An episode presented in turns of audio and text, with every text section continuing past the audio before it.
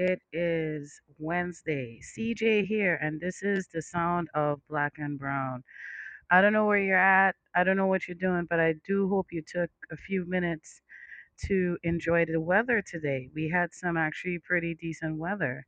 You know, um, it was agreeable for most of us, you know, and we've had a lot of up and down. A lot of people have been sick. You know, it, COVID is making a little bit of a comeback. I personally know quite a few folks who've had, you know, COVID recently, and it has not been well.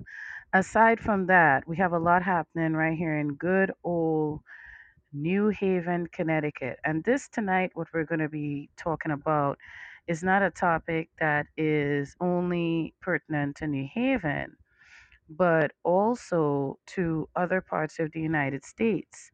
And especially now, as you know, as we see all that's happening, I mean, we all sat and listened to George Floyd call out for his mother. Okay, we saw them run up and murder Breonna Taylor for reasons that they're still trying to figure out. Locally, we watched them shoot at a couple who, you know, were doing nothing wrong. I mean, somebody needed a ride, they gave that person a ride, and everything was seemingly fine. The question is, who do you call when the police murders?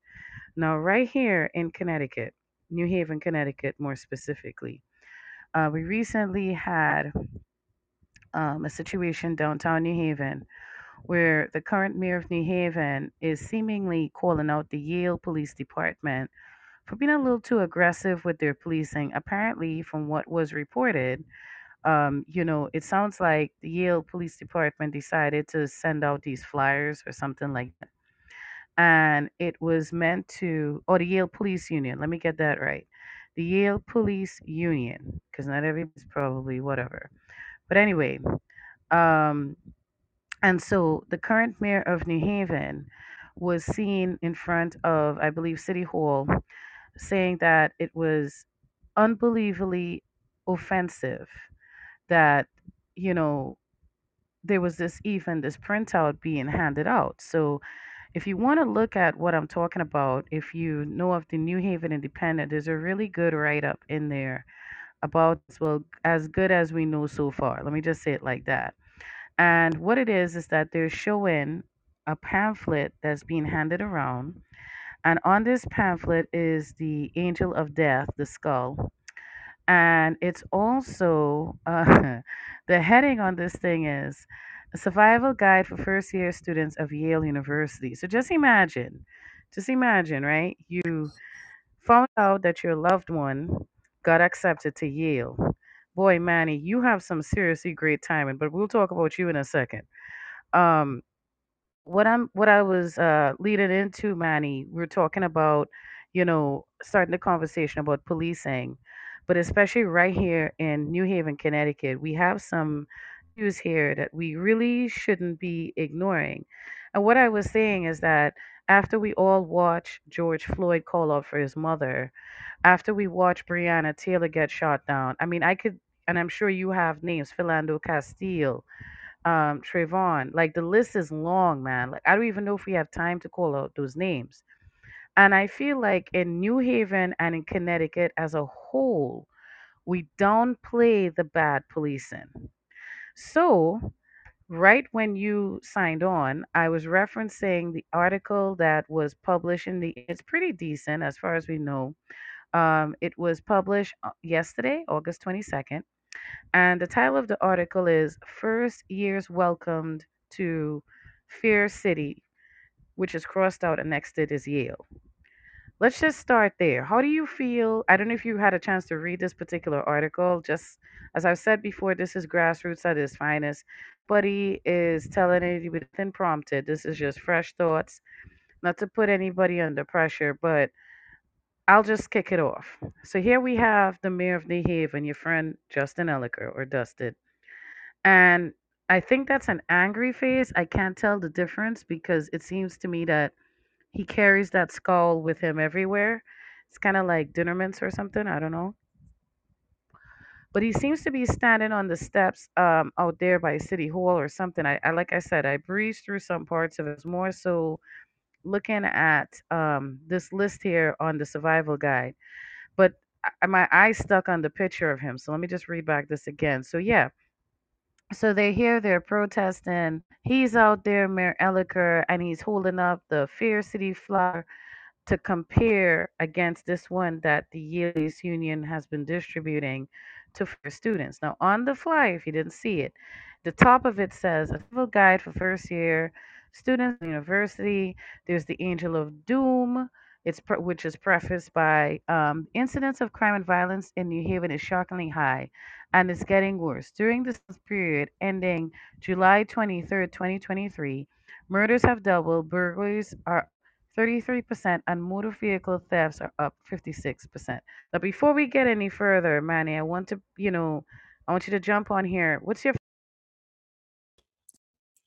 Um. So yeah, I'm familiar with the situation uh, that that occurred, and honestly, honestly, um, I'm appalled. I'm very, very much appalled, and honestly, I mean, the first one of the first things that came to my mind, I was like, the audacity that Yale has to create such a flyer, because I read the flyer, right? I read it, and one of the first lines that stood out to me was after they present the statistics and stuff, right? Right at the very top of the flyer, they nevertheless some Yalies do manage to survive New Haven, and that that statement right there again is like the audacity you have to even create such a statement survive New Haven as Wait a minute, wait a minute. See, that's what I'm saying, right? Like, now, did you notice? Now, this is what I'm saying as well. I don't see these guidelines prepared and distributed by public services, Yale police. Okay, so they did link. They didn't give a phone number call that I'm seeing. They're giving dates, but I don't have anything reference it. I get this was supposed to be informational. I'm gonna play devil's advocate here. Ha ha ha. So to me, I read two different ways. I read it as disgusting. Thing you're saying, check, check, check. But then I also read it as dab. How you feel about that? Uh, uh, uh, you broke out for a second. What was that? I read it as. Can you hear me? Yeah, yeah, yeah. Okay, sorry. Sorry, people. We're dealing with technology that could be very technologically like. Um, so I read it two ways. Everything you said, I definitely agree with. Mhm. But I also noticed that they didn't put like a follow up phone number, email. If I had questions, who do I reach out to? Like if I if something happens to me, if this was meant to be like a public service, ho- I mean, I'm still trying to figure out how that's supposed to be a public service. But then also, I read it as a jab to the mayor, and I'm asking you, how do you feel about that? Mm. Yeah, well, so so you know some context on on on the situation. Uh, uh, at least this is all alleged, right? Uh, like this is apparently this is what happened to spark up, you know, the creation of this fire. Is there was a disagreement about the Yale uh, police union contract, right? And so, again, allegedly, apparently, all those really fancy, avoidant words, right? Um, that that's put out there. So allegedly and apparently, um, actual the actual board members of the Yale uh, Police Benevolent Association, as that's the title of the the Yale Police Union, right? Apparently, the executive board members, right, were the ones who cre- not only one created this flyer, but they were the ones actually distributing the flyers, you know, on move-in day. So Yeah, I, I, I mean, to say that, like, it was a jab, right? I mean, yeah, because you're not gonna tell me that after the board members create the flyer, that they then make it their business to actually be the ones to distribute it, you know? And, uh, like, no. If it was some type of informational, you know, safety pamphlet, whatever you wanna call it, come on, we know how companies run, whatever, the executive board, you know, creates it and then gives it down to the the employees, right? To whoever, and then they're the ones that distribute it. You're, like, rarely ever gonna see the top executive board members be the ones distributing these materials, right? Absolutely someone okayed it. So, again, allegedly, apparently, right? Those fancy words. um, Union President Mike Hall, right, is the one who he, you know, he gave his comments, um, you know, and and uh, the article. In fact, there's another article uh, that was published by um, uh, Connecticut uh, Public, and um, at first he he immediately um, rejected commenting, right? Uh, to re- request to comment, and he rejected them. Uh, he didn't want to give any comments about it, right? Which, come on now, anytime you don't want to comment on something, yeah, sure, right? Like you're definitely innocent in the public eye once once we get there. Um, but then he went on to you know say, oh well, you know I, I didn't have much knowledge uh, uh, about what happened, and uh, but then you know, again, this is always how these types of uh, um, trails go, right? Someone knows someone, someone involved in something, right? Ends up giving information uh, about.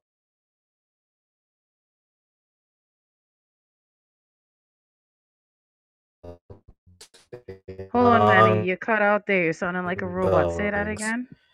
And so. Say that again. Say that one more time because you came out like a little bit robot.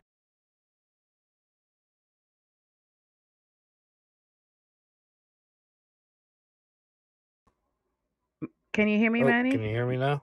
Yeah, I can hear you now. You're sounding a little bit like a robot just now. Just rewind that sentence.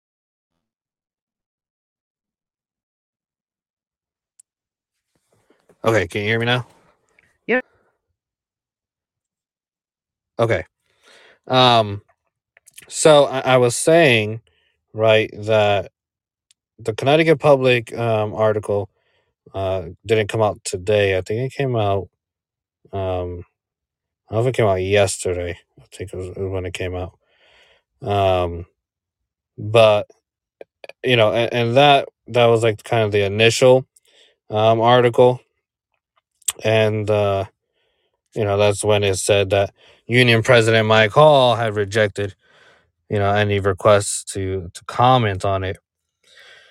But then you read that someone who knew someone on the board, right on the the union board, found out that yeah, the the union board and the union board members were in agreement to create this flyer to produce it, and then to have union board members be the ones to distribute it, right?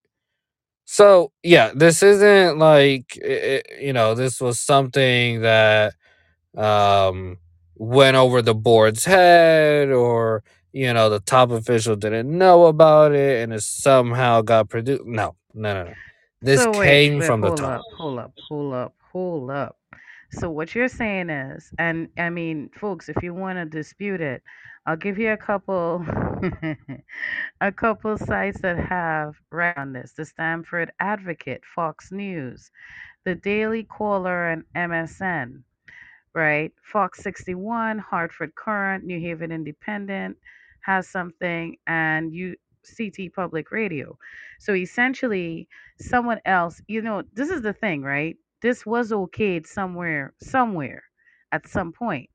The problem is, it became a problem when other people found out, and here we have theater of the mayor rejecting it. No, Yale Workers Union endorsed Elicker. That's Local 34 UNITE HERE, right? That's a billion. So this is like a union war.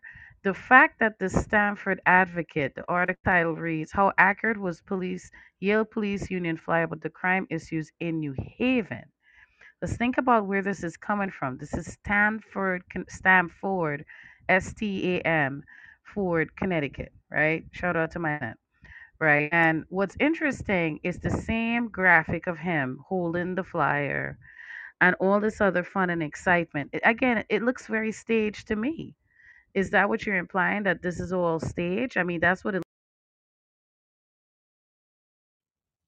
So I went ahead. I wanted to find the uh, the direct quote, um, and this is coming from Yale Police Chief Anthony Campbell, uh, and this is on the Connecticut Public article that came out.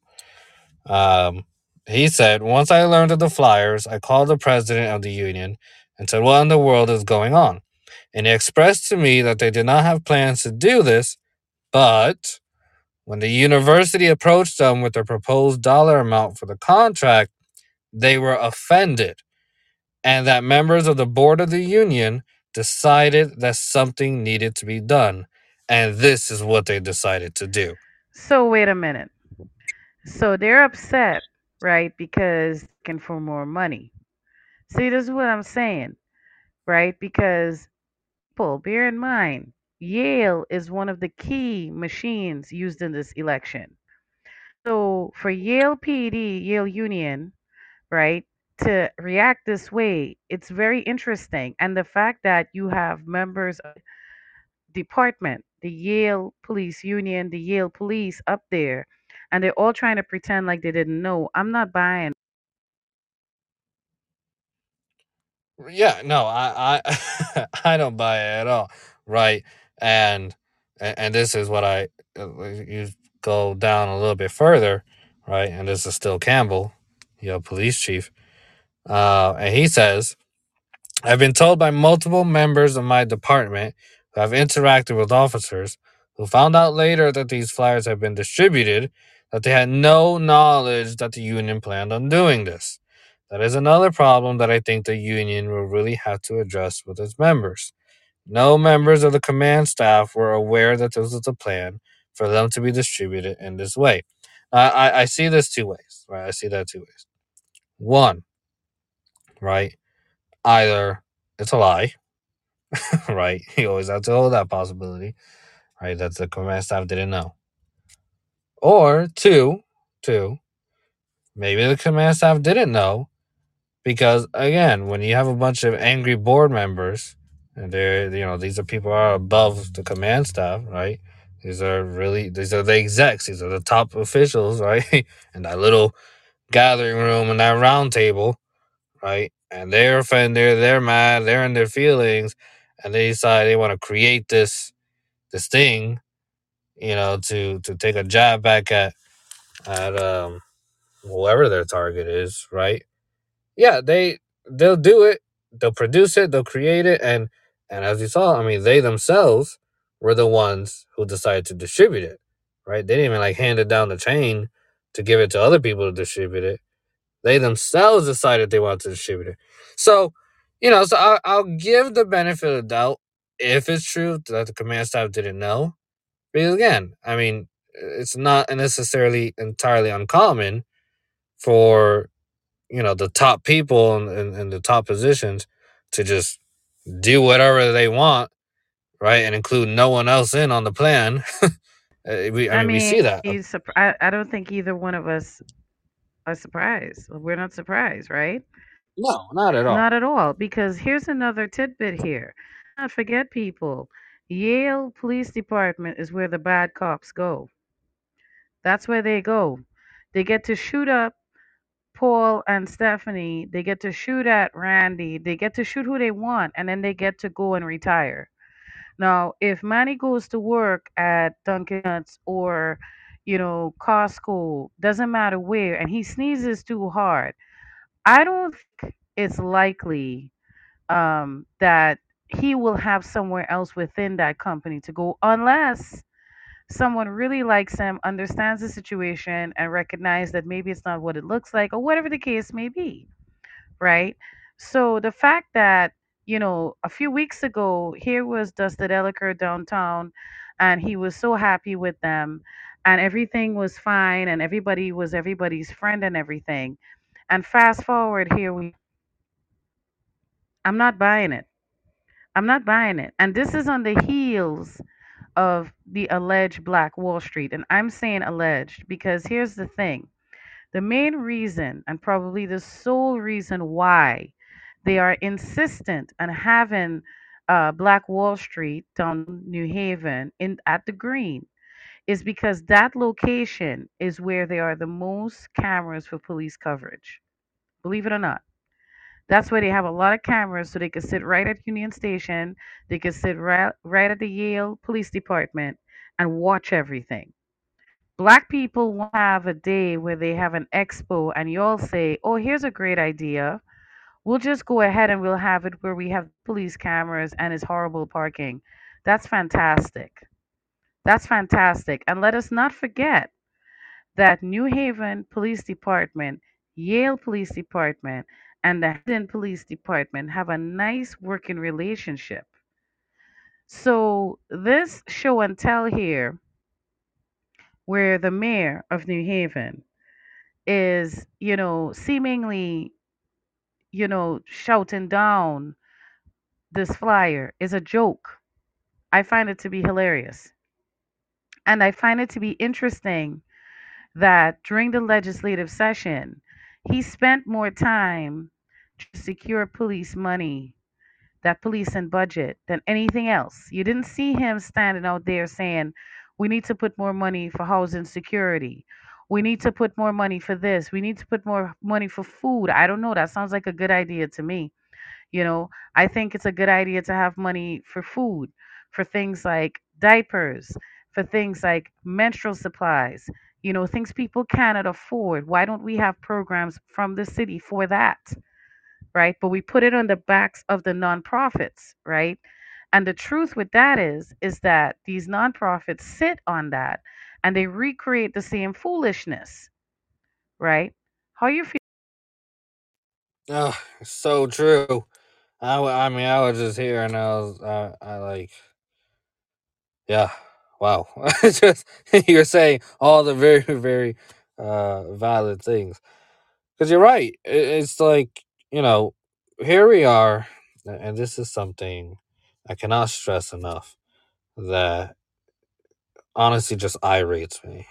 just gets me so so mad about you know the, the people who are supposed to represent the people. That's it, right? And they get into the positions that we put them in, and then they start advocating and making actions and doing things that are not what we put them in that position for. We put you in that position to serve the people to to get us the things that we need right? And to do the things that we need uh to get done.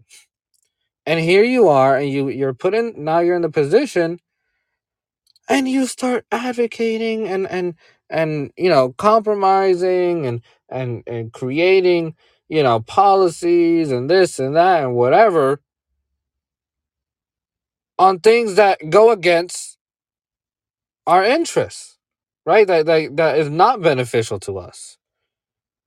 But then you still want our support. You still want us to believe in You know, you Manny, you if I didn't know, I would say that really jerked your blood pressure there. I would dare say that really pissed you off. Did y'all feel that? That man just got, Manny just went from mm to mm-mm. Nah. Samuel L. Jackson came out in him just now. Like, because it's facts, right? Like, look at what they did. They put all these parking meters downtown, right? So the people who live in the city can't enjoy the city, right? We can't enjoy the city. We can't. I cannot. But Yale could do what it wants.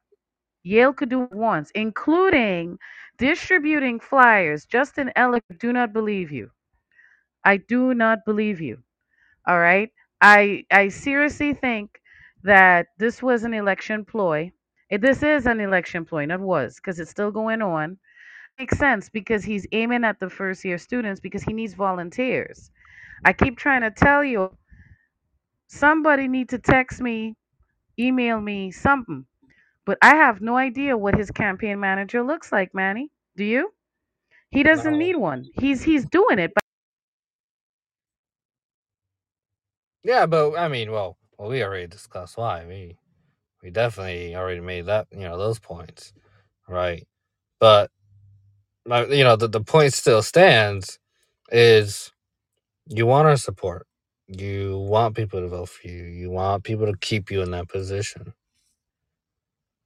But we hire you. You know, we don't hire re-elect you. Sorry, we elect you. We vote for you, right? To get the things done that we need to get done. and you get in that position, you get on that microphone, you get in front of those cameras, even when you're not in front of those cameras, when you're behind closed doors, and having those closed door meetings, right? 'Cause we know those happen, and you do all these things, and then when we ask you, well, you know, what are they for, right? What are you advocating for? Or we just we listen, right, to to the conferences and stuff that these people do and we hear that you're supporting and you're creating policies for things that we didn't ask for. We're asking for affordable housing. We're asking for better access uh, for our, our, our undocumented immigrants for their opportunities to have more opportunities. We're asking for uh, uh, more investment into the education system. We're asking for, yeah, healthcare, right? We're asking for uh, community policing. We're like we're asking for things that right basic basic uh, access to food and jobs, literally things right that I mean may, maybe I'll, I'll say it's such a bizarre notion, right? That us just as human beings are just basic necessities, right? Wow. Didn't think those are basic necessities for us to survive. Yeah, newsflash, they are, right? Food, jobs, healthcare. You know, we're not asking you to give us a million dollars each or, or find a way to get us all rich. I mean, that'd be nice, but no, that's not what we're asking for. We're asking for basic necessities. And when we put you in that position, we elect you to be in these positions where you literally have the power to talk to other elected officials, because that's in your job description, right? So talk to other elected officials and other people to create the opportunities and the places and the and the programs to get us these things. What do you do? You spend your entire term, right, doing everything we didn't ask you to do. And then and then here's the here's here's the best part. Here is the best part that I've seen time after time again with so many of these elected officials. Is once they do it, then they make it seem like we have to be grateful for it. Literally, what in the world? I mean, it it you, blows my you know what your problem is? time. I'm gonna tell you what your problem is. Here, here you go with your foolishness again. Did y'all see that? Once again, somebody check Manny blood pressure because you know, Manny, Manny, Manny. Next thing you're gonna say your vote matters and you're gonna say some nonsense like, you know, this is why you have to support democracy because when you elect people, you know, they do what we need them to do because they meant that. No, we need to hold them accountable. Six days ago, it was reported that the police in New Haven were investigating the third instance of a tru- an intruder breaking into homes of Yale students. Six days ago, New Haven police were investigating after a Yale University student awoke to a burglar in Edgewood Avenue home. Do you hear what I'm saying?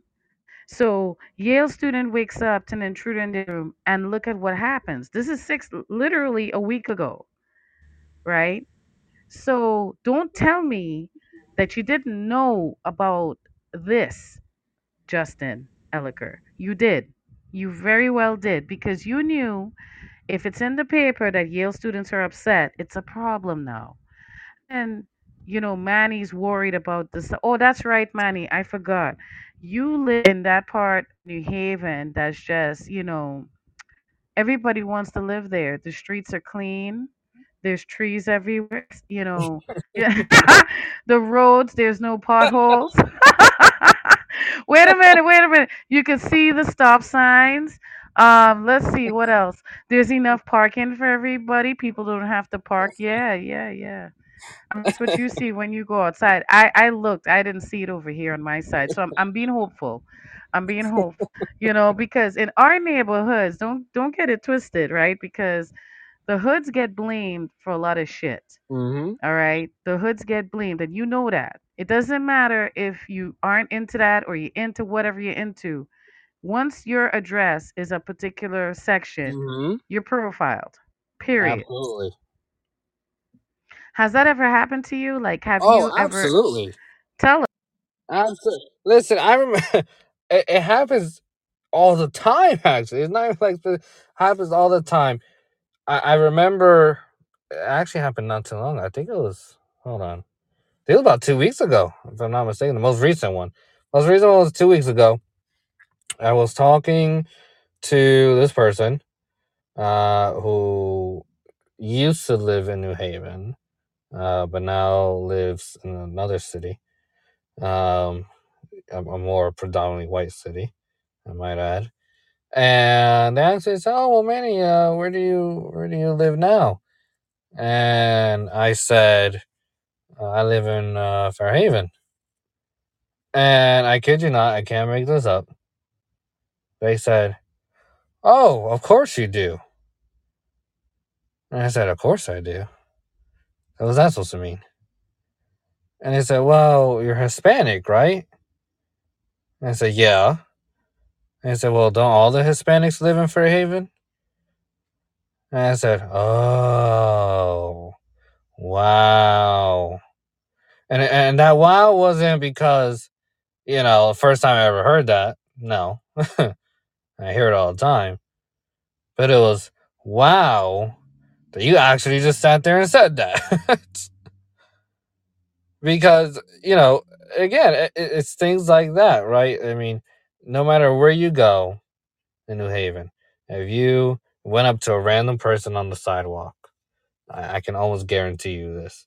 Go on a random person on the sidewalk in New Haven, and you ask them, just out of the blue, where do Hispanics live? I, I can almost guarantee you, eight times out of ten, they're going to say Fair Haven. Right? And so, what comes with that, though, right, is not only this negative notion that all Hispanics will be found in, in Fairhaven, right?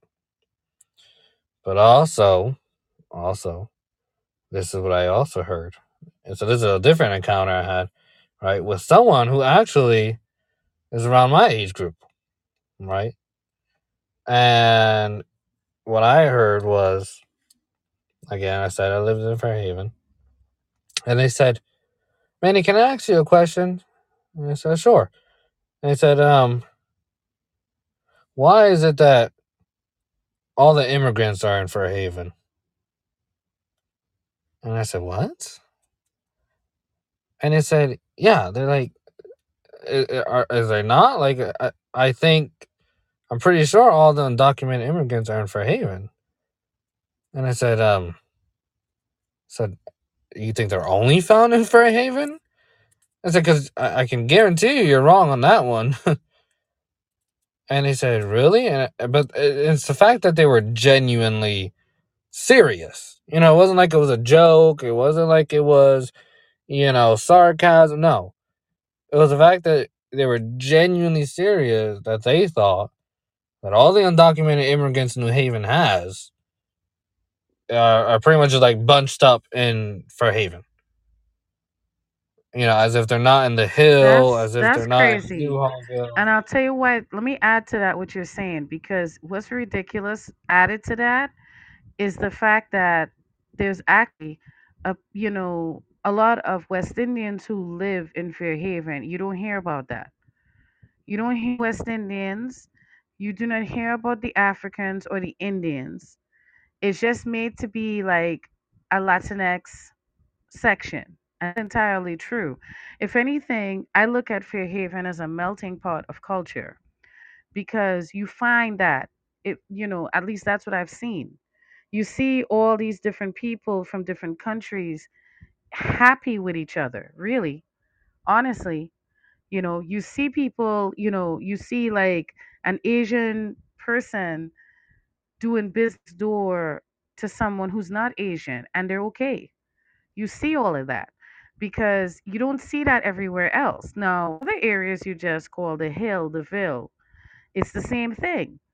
Um, here in the Ville, it seemed to be, you know, said to be predominantly black, but the truth is, there are mixed people out here, Latino, however you'd like to identify. His, there are, you know, mostly West Indians. It's black, it's brown. You know, we're the majority out here, right? Um, but then you could see where that shifts. You could drive, you know, like Westville now is becoming more colorful. It wasn't always like that, right? But yet we are chastised, and in saying that, the alleged criminal activity follows that, right? Because those areas, the, the Hill, fair haven they're all deemed to be highly violent, right?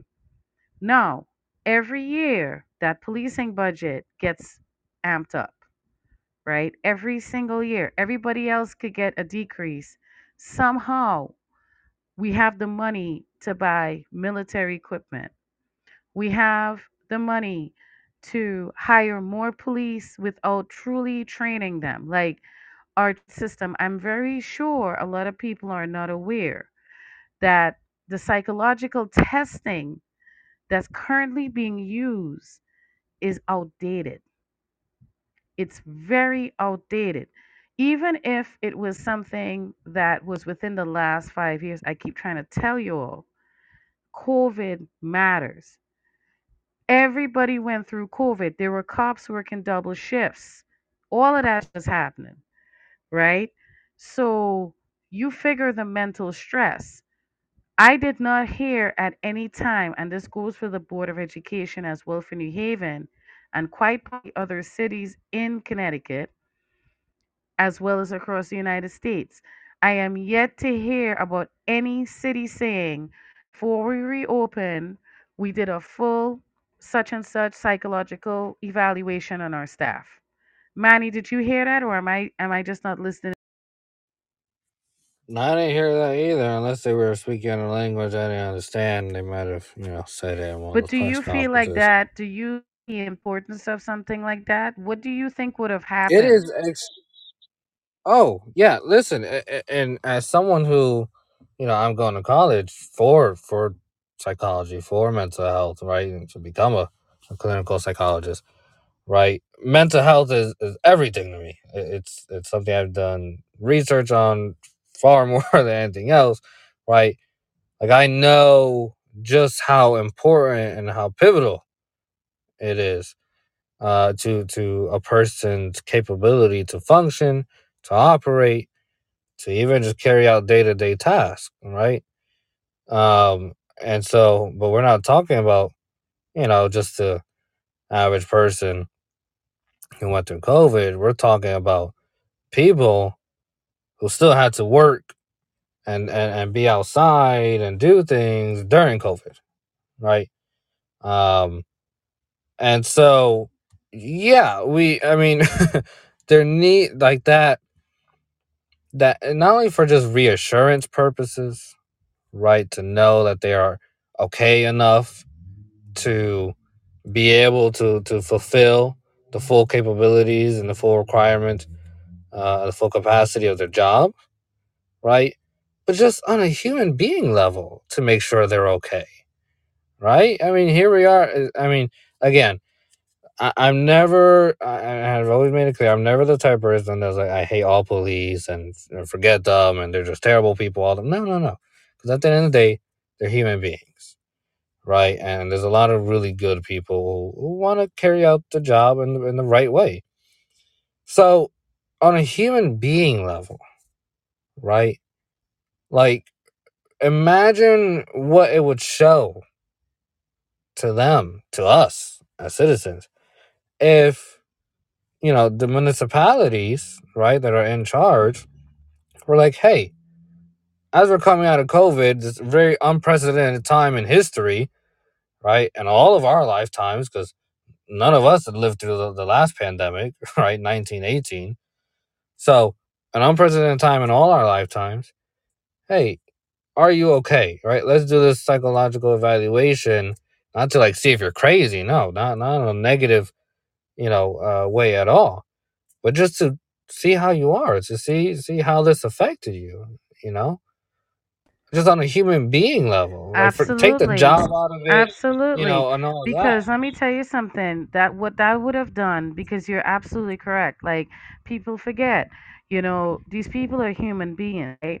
And during COVID, they were considered to be first responders, which means that, you know, a lot of the police and supporting staff, let's not forget the EMTs, let's not forget our hmm firefighters, let's not forget the nurses, nurses aid you know, here's the thing. I'm not saying the doctors were not important during that time.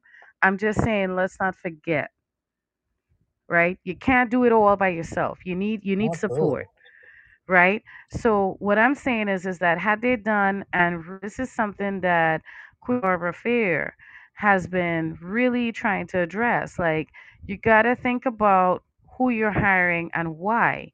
Because did you notice? I mean, I don't I think a blind man could see it.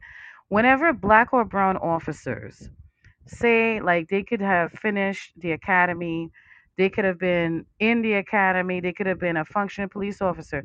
Let them find out that your boyfriend or partner um, has a record or something like that. They will remove your back. What I'm trying to say is our privilege, policing privileges get removed really, really quickly. Now, in saying that, we do have a lot of black and brown Uncle Tom police officers. They sell off. Now, here's a funny for your entertainment, Manny. Um, I'm looking up these articles, right? And one of the titles, um, this is on the Courant website Yale Police Union flies warning of high crime outrage, school, city leaders. Here's the thing if you follow the pictures, right? And, and this is for the folks tuning in If you want to know the validity of the story and if it wasn't a show and tell, then why are the same pictures on all these different sites? Manny, how did that happen? Was there only one photographer working for everybody? By, you know, I'm not saying that I, I work at WTNH, right?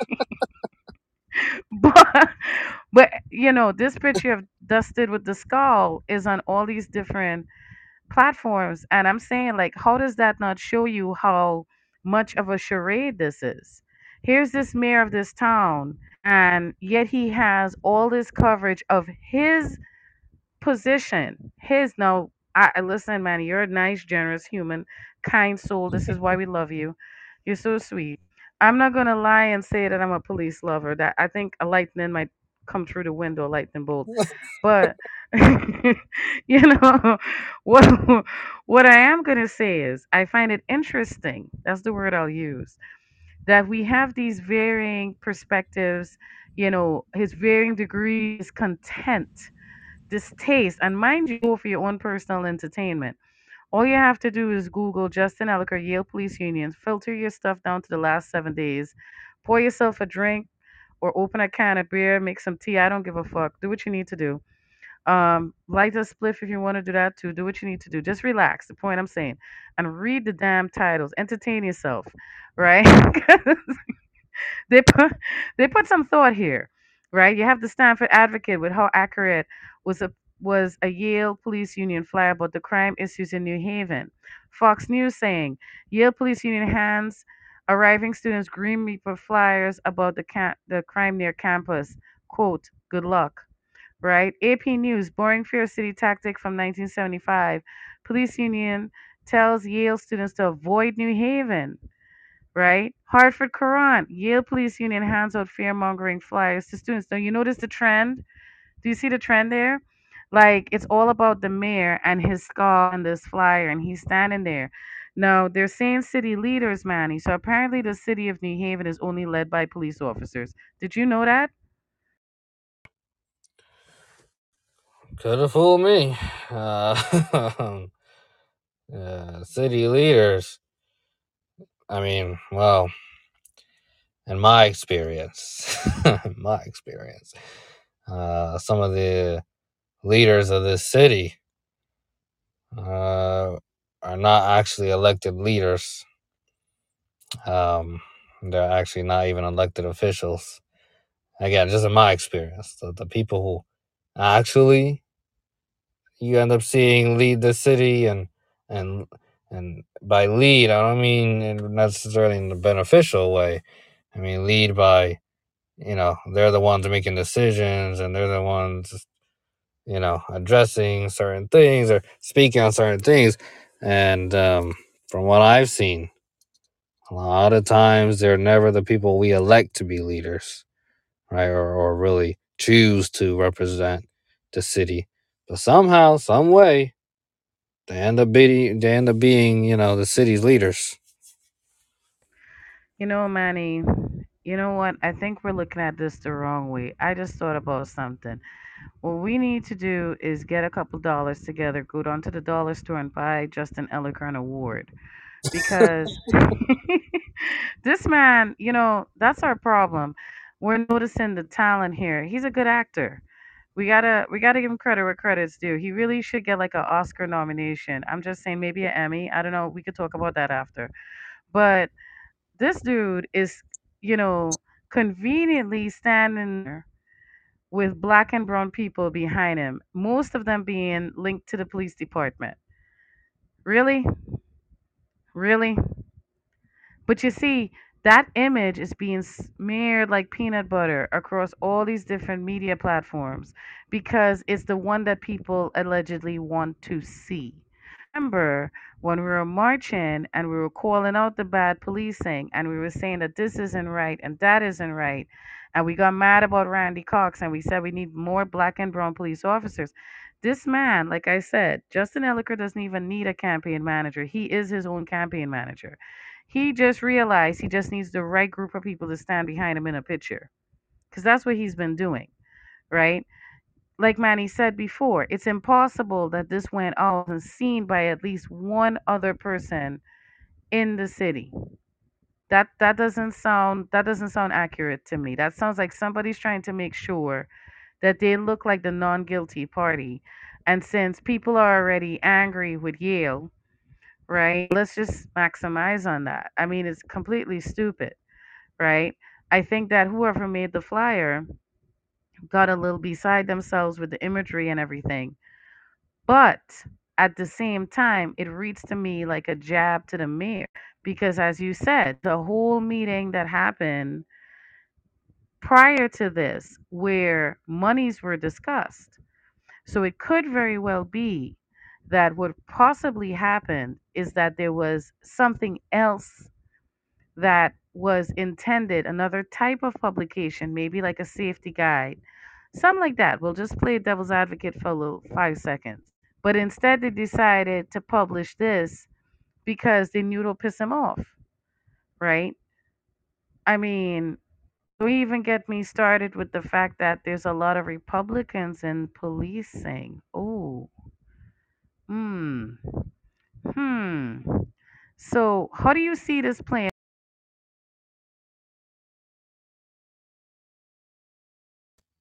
yeah um i mean honestly jeez I, I think I think here's my prediction here's my prediction uh following this uh occurrence Um, I, I think tensions between Yale and the city of New Haven. Obviously, well, it, it goes unsaid that they're going to be more tense, right? I'm curious though. I'm curious as to how how might this affect the ongoing uh, negotiations with Yale and unions like Local 33, Local 34, Local 35, you know, like the, the, the unions that have already been on Yale's heels, right? Um, asking for, for you know, uh, demands for, you know, workers um, that obviously Yale is, is so very reluctant to give into. So I wonder, you know, how how are those negotiations if you know if even you know might they be affected? Uh, maybe they won't. I hope not, right? Because it, it, it wouldn't be fair.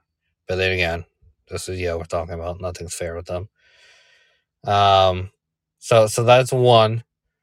Two, right? How is New Haven going to take a stand? Right? Are they even going to? That, that's really That's the a question. damn good question. Let me read a comment in the Independent regarding this. Yale should not be allowed to have a separate police force. Security is one thing, but armed officers representing a private community is a whole other problem. If they want New Haven to be safer, they need to work hard the the city and provide resources to the greater whole. Defund Yale PD. I agree 100%, right? Because right now, as the, this show goes, who do you really call when the police murders? Because the thing is, bringing it back to where I started, when you have New Haven police, Hamden police, surrounding police, even who behave badly, that seems to be where they go. They don't lose their job, they don't lose their privilege, they don't lose anything. They actually get the comfort of being okay. And I, I don't agree with that. Like, I feel like if you have certain charges on your record, you should have to give up that privilege not be allowed that pension. How the fuck you get to throw Randy Cox around like a fucking bag of rice and then you still get your pension?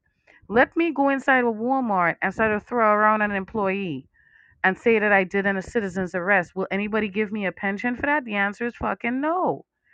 And the truth is, I find Yale Police to be a waste of resources. It's bad enough that Yale has taken over New Haven but who do we really when the police murders? Because you can't even call Yale. They don't work for us. They work for each other. So what's your thoughts on that, Manny? Who do you call when You're right, and, and and that's that's exactly the problem, right? The problem is, is that these police officers, right, police officers who work for Yale, they don't work for us. We can't call them.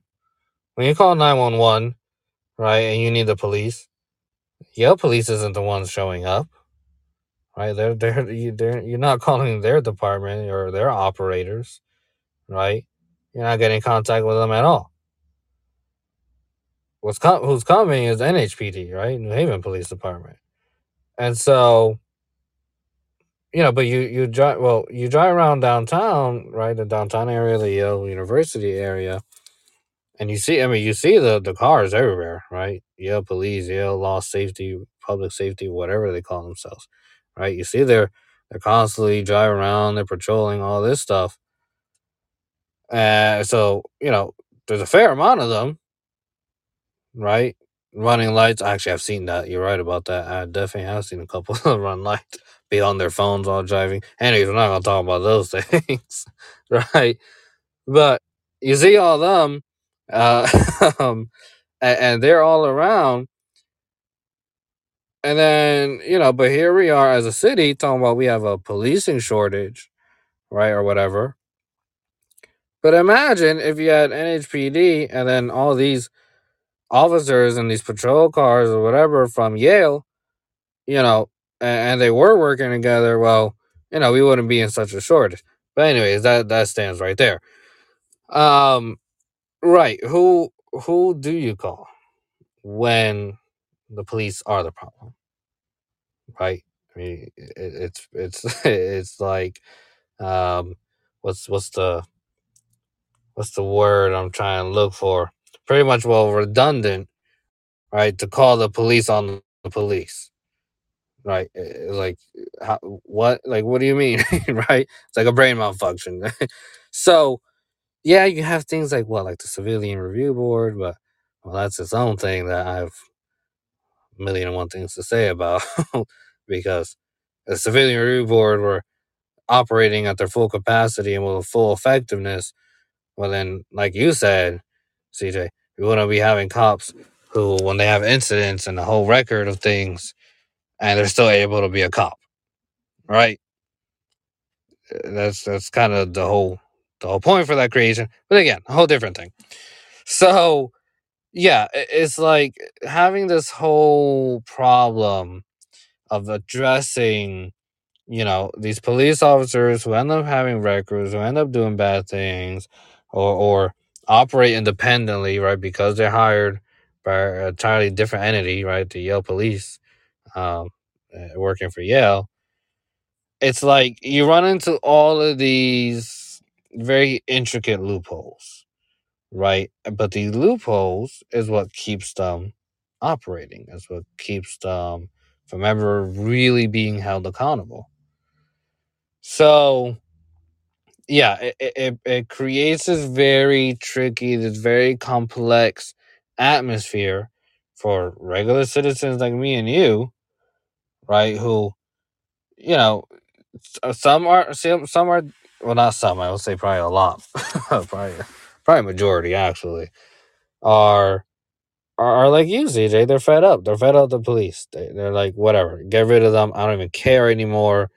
Honestly, you know, they're not being held accountable. You know, they're they're very much in your position, right? And Well, then, you know, just to jump in real quick there, Manny. I mean, just not to go. We witnessed Justin Elicker standing there using police to remove people from the tent city over by Ella Grasso Boulevard. Let us not forget that the Mhm. police department worked together to tear that shit down. And if I'm not mistaken, you know, Yale's role, so Yale Yale police plays this alleged supportive role. They're supposed to be focused on the campus. We've seen them lights, we've seen them eating while driving, you know, all kinds of shit, right? It's a waste of money. It's a waste of money because really it's just a, a way to hide people and, and give them somewhere to go when they've behaved badly. And I do not agree with that. yeah, yeah, no, um, I, I definitely, I definitely don't agree either, right? Like I said, th- those are like one of the loopholes, right? Is police officer have a track record and still get a job or keep a job as a police, just working in a different department, right? That that is absolutely I mean, to say insane, yeah, but just wrong. Plain basic, simple as it gets, just wrong, right? You, you shouldn't be able to do that. In fact, none of us can do that, right? We can't. You can't work. Uh, say you're working in a, a, a branch, right? A franchise of this large corporation. You get fired from from one uh, franchise, right? Run one branch, and you get to move over to the next. No, you fire The company don't want nothing to do with you. You're never going to get hired again, right? I'll give you one even record. better. They're not hiring. I'll give you one even better. Working at somewhere like Stop and Shop that has a union. Let's use Stop and Shop. Do you really think, Manny, that let's say someone you're cashing somebody out and they have an attitude with you? You really think they're gonna give you if you punch them in the face or if you defended yourself if they attacked you? Do you really think you're gonna get a retirement package? You think Stop and Shop will say, "Oh, you know what? Here's this nice little um little you know basket we made for you too, Manny. We saw that you you know you punched that person." Had to defend yourself. We love you, Manny. We're even gonna go outside and we're gonna hold up signs in your. You think that's what the fuck happens? No, your ass is gonna be fired on the spot. You think if you're working at UI and you fuck up a utility pole, right? Or you fuck around and you didn't connect some or some, some, some. And it doesn't even have to be something that complex. Your ass gonna be fired. Okay. ShopRite. This is a true story. I actually used to work at ShopRite, a young man, worked at ShopRite, as schedule kept getting messed up because he also is going to court to face off for his daughter and and that whole child support situation to get his parental rights. That's a whole other episode right there.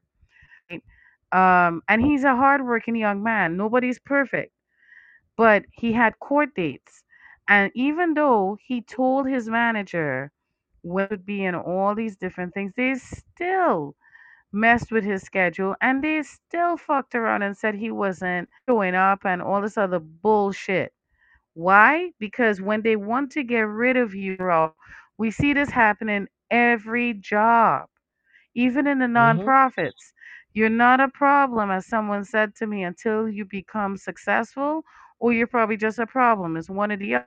But either way, Mhm. the point that we're trying to make is is that in all other professions, for the exception of this particular, we're only talking this political. This could apply to others. But right here in New Haven, between Hamden Police and Yale, just kind of bounce around, right? So you something bad in Yale, uh, sorry, at New Haven or Hamden, they'll either send you over to New Haven or vice versa or they may send you to Yale. Shout out to Devin Eaton, because let's let's tell the truth and shame the devil. They didn't want him in New Haven police, and they sent him over to Hamden, but they never released the record as to why. See, that's another thing the public. Remember, we spoke about the FOIAs. This is where writing a freedom of information request, like we discussed on Friday, and that's something we're going to continue to bring to learn how to ask questions. You don't need to do if you're not comfortable in things let me say it like that there's other ways that we could press right? We need to be questioning the living shit out right here. Because i do feel one of the demands coming election is we need to lower our policing budget. We just need to right? It's ridiculous. We have basic essential needs that need to be taken care of. And also add this tidbit here do people realize how calls are routed when you call 911 It's not what you think. Remember, Manny, we spoke about that, that they route Mhm. it, you know, it goes to a central dispatch and it's for this this area, which is wrong. And the reason, amongst others, why that is wrong is because in terms of emergency support professionals such as social workers, clinicians, their clock, if they're handling emergency response, their clock, no matter wherever they are, starts when that call comes in. That's wrong because if the call comes in, let's just say nine o'clock, then depending on what you're calling for, if you're calling for a DV, calling about substance support help, whatever it may be, they have to triage you through. You might even get disconnected, you have to call back. The time they're done asking you all those questions, right? 911, you know, whatever it is, right? That clock mm-hmm. has started. It's start. It's it's it's already started. So what that means is is that in terms of the amount of time a support professional has to respond, it's limited now. And we didn't even get started with the fact that, you know, that person might require translation or other language support services. They might not even be able to, they, you know, or they not be able to see. There's disabilities, all of these things. The point is, all those services, support services, do not get the same band of time to respond. The police get there first right? You mentioned something really just now, Manny, right? Because if you can't trust them, who do you call? So who the fuck do you call when the police murder? Because you can't call the commissioners, you can't call the police department, you can't even call. So who do you call? Who do you call? Because they get away, they get a tap on the hand. So who do you really call to hold them accountable, Manny? Who do you think we should be calling? And also, what do you think we could do to Right. Um, that's the thing, right? It, it's uh, and that's that's where when I mentioned that it's a tricky and a complex atmosphere because all the loopholes. This is what I mean is we can identify the problems. We can identify the fact that loopholes are present.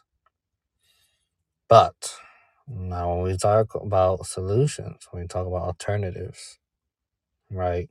That's where it gets tricky because there's so many factors that have to play into that, right? Because what, what we're saying is is that we need someone or a group of people or department or division or whatever you know we decide is needed. But you know eh, whatever it is it needs to be comprised of individuals who we can actually trust that will be able to hold the police accountable right? And now by that description some might say oh yeah well that sounds like the civilian review you know the review board well no because we have that and look where's that gotten us Well, they watered honestly it where's that gotten down. Manny, you know that. We had Exactly. J1 up here. The Yeah. thing about it is, it's set up to fail. It's set up to fail. And right. And they have it set up where they're gatekeeping the fuck out of the process. And they're trying to make sure that we're unable to participate. And that's wrong. It's really wrong because it's taken away the ability to hold them accountable. So here we are again. So what could we really do to So so really what this comes down to, right, is here's here's here is how I envision uh the solution being created. There needs to be a room, right? In this room are community leaders. And by community leaders, I mean actual community leaders. I don't mean people who say they're community leaders or people who are appointed as community leaders. No, no, no, no, no. No, forget all that. Right? I'm talking about people. I'm not just saying this is just to be nice, but people like you, CJ, right? People who have been in the community, who talk to the community neighbors, who have seen, you know, the issues right in front of her face, right? Um, and then also people who might just live on the street where a lot of things happen. And you know information, you made calls, whatever, whatever. You, you know, made attempts. You're a community leader too. Why? Because you care about your community. Automatically makes you a community leader. I'm not looking for people who have titles and special experiences or qualifications. No, all that means absolutely nothing to me. Their words, their titles, their certificates, they mean nothing. All right. When I start talking about a solution for the community, for the city, it needs to come one from people who have actually witnessed these problems. lived Two, who have experienced, experience, Lived right? Who has experience. experience going through the problem. Exactly. And for the people who I've seen or other, you know, maybe not just because I, I don't see everything. So what others have seen and can vouch for that have, you know, put their pretty much their entire like livelihoods on the line to address a lot of these problems, right? Those are community leaders to me. So that's one. So room needs to be comprised of, of those type of community leaders, right? Two, the elected officials, because at the end of the day, community leaders are here. Yeah, they can provide their specific insight and things, but the elected officials are the ones who have certain powers and capabilities because of their positions, right? Creating policies, establishing departments and divisions and stuff. So elected officials need to be in there. But again, just like the community leaders thing, not just any elected officials, elected officials that actually can be trusted, right? That's its own entire conversation right there. And then three, um, you know, we the room also needs to have um people who are are kind of like in that in between ground, right? They're not necessarily community leaders, they're not elected officials, right? They're not involved with law enforcement, right? Or anything involved with law or whatever. Um, just just that group that's in the middle, and right, that'll that'll have its own discussion, right? Who's in that group? What's you know what individuals comprise uh, or compose that that group? Um, so, but but again, this is when I think about a solution being created for this problem is this room, the space to have these individuals in it who one will talk about the solution not for the ulterior motive of making money for the city, not for the ulterior motive of, you know, uh, being able to have certain loopholes incorporated for personal agendas. No. Uh, who are creating the solution solely for the purpose of we recognize there's a problem with law enforcement. We recognize that there are loopholes that allow law enforcement to do the things they do and still get away with it. And we are creating this for the sole purpose to actually, actually, effectively, without any limitations, right, or gatekeeping rather, be able to hold them accountable when the time comes, right? I don't think that any one, you know, of those groups on an individual basis should be tasked with creating the solution, right? Because if we're talking about community solution, we need to include the multiple components and multiple facets that make up a community the elected officials, the community leaders, and that third group, right? Maybe community residents or whatever. I don't want to put a specific title on it because, you know, that, that's up for discussion. So, you know, so, so so there's my thing, right? Is only then uh, we when we cultivate that space and get all those you know those three main groups together, right? And again, under the guise of creating this solution with no ulterior motives, no personal agenda, no loopholes, none of that absolute nonsense, right? That that is when I think we can actually produce a viable solution. I think formidable. I mean, people hope that the Civilian Review Board would have been that. The truth is, we should have also known, just based on how things done in this city and elsewhere around it. You know, we need to really remind ourselves what does the community look like? Who's in the community? Is it only the churchgoers and the church leaders? Is it only those who support the current mayor? Is it only the police department? Right? Are there, you know, I mean, the community is way bigger than that, but we don't see that representation, right? Nobody said that we're at that point. We are not at that point where we could be fully, fully rid of police because there are times where they do become somewhat useful right? But we need to really rethink policing. We don't need to be spending all this money on that. We need to think about the basic essential needs of our communities, right? And addressing that. And then when this type of window dressing is put up there, we need to call it what the fuck it is and not act like it's what it should, you know, what they're trying to make it into, right? We need people to step up. Right now, just listen to what the young man just said. And this is why, as I've said before, and I'll say it again and again, we have not done enough, um, both on a personal, individual level, as well as above that, city and state, research into the mental wellness impact of COVID 19. So if you thought you had adjusting to society after quarantine issues, what the fuck do you think happened with these police officers and others who did not have downtime? What do you think happened? Right? What do you think happened? And then since that time, we've also had other instances of police brutality. And once again, right here in New Haven. And it got brushed under the rug. The main reason why Randy Cox had to take the settlement, that, that amount, I mean, for what this young man has gone through, and the fact for the rest of his life he will have a disability, his life will never be the same. It will never be the same. But just so you know, the main reason why he took that amount, yeah, 40 million sound like a lot, but try living with a disability and see how that looks when you have to pay for your own health care and medication. Healthcare is not cheap. It's expensive to be sick.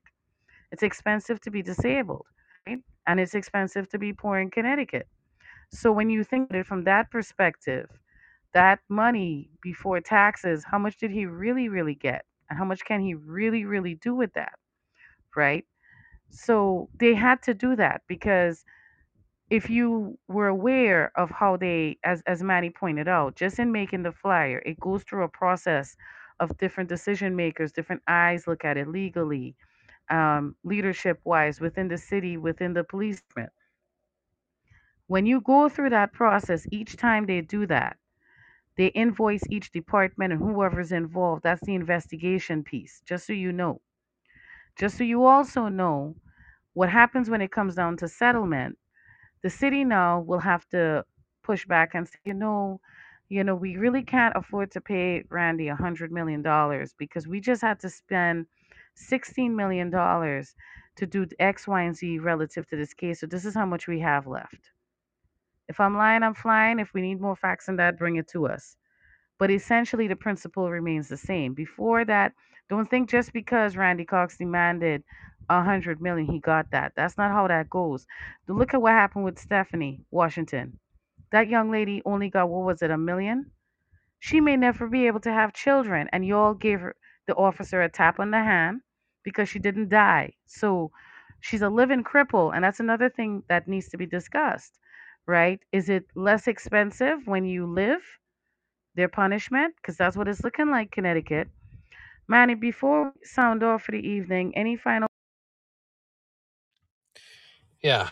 Um, you know, just the issue of holding police accountable. Um, it's a very prevalent issue, um, regardless of what department it is, whether it's New Haven department, whether it's Yale, whether it's Hamden, whatever department it is. Right? We've seen this on a nationwide scale, uh, holding police accountable. It's a prevalent issue. There's been so many ideas put out there on how to approach it uh, with just as many ideas on why those solutions won't work. right. So unfortunately, it's it's a conversation that just keeps on going in an endless cycle. I hope and and I will do whatever I can um, in my efforts to actually bring a solution closer and closer, right? A viable solution. Uh, I'm not saying that any one solution is going to be the answer, right? Like the permanent answer. Probably not, right? Probably got to make a couple changes. but if we can just get one established that's at a good percentage of viability, then we're getting somewhere. So I will do whatever I can continuously for as long as I can um, to, to bring that closer and closer for, for my community. Uh, for, I would hope, not only my community, the state, and eventually the nation. So I, I want to let you all know that, um, yeah, we are facing some issues. Yeah, they're coming from some big, big entities, uh, you know, are much, much larger than us. But, but that never takes away from the power that we have, from the capabilities that we have, or even overall what changes we can enact simply just by working together, believing in each other, supporting each other, and making sure that we're looking out for each other. So I thank you all. Keep going. Uh, keep keep staying strong. And yeah, these these issues are out here and they're right in front of our faces. But you have people like me and CJ on the front lines, on the ground, uh, running, doing everything we can. You know, he's always amazing. He's always here. He's always in his true self. And I cannot say it enough times. This is why us at some point we get older, we're less capable, right? The paying it forward starts when we look at our younger people and say, I may not agree with everything you're saying, but let's have that conversation because some of the best solutions come from disagreement. That's how you figure out different things. I might have a point that you didn't think about, versa, right? You heard him talk about lived experience. I think that, in my opinion, you know, that's the thing. That's the big thing out of COVID lived experience. How much did we really value that? Right. So there's a lot that can be done here. All I can say is, as he pointed out, you know, we have to continue trying to move forward. Does that mean you're going to be friends and work with everybody? Probably not. Um, but that doesn't mean that you can't try to find a good group to work with. I would, you know, ideally, we'd like to say we could all hold hands and sing kumbaya and do everything. But the truth is, there's some, t- I, I gotta admit for myself, there's some people I stay away from because I've been down that road before. So I'm not here to force you to do things, but educate before you step into that. Decide to sign on to something. Before you say that Justin Elicker is right, do your fact checking on some things this is a conversation we're going to continue. You know, it's definitely going to continue. Manny's definitely going to be back, and you're not done seeing him. We, as a whole, as a community, need to support Manny and all the other Manny because we didn't live their experience, their lived experience. So, can we at least read their opinion and could we at least give them a space to share that, right? Well, I cannot thank you all enough for your continued and empowerment and encouragement. It is greatly, greatly appreciated. Your solidarity really, really, really means a lot to us. Think about it. Who do you call when the police murders? Let us know. Well, that's all for now. Fist up, smile on, peace.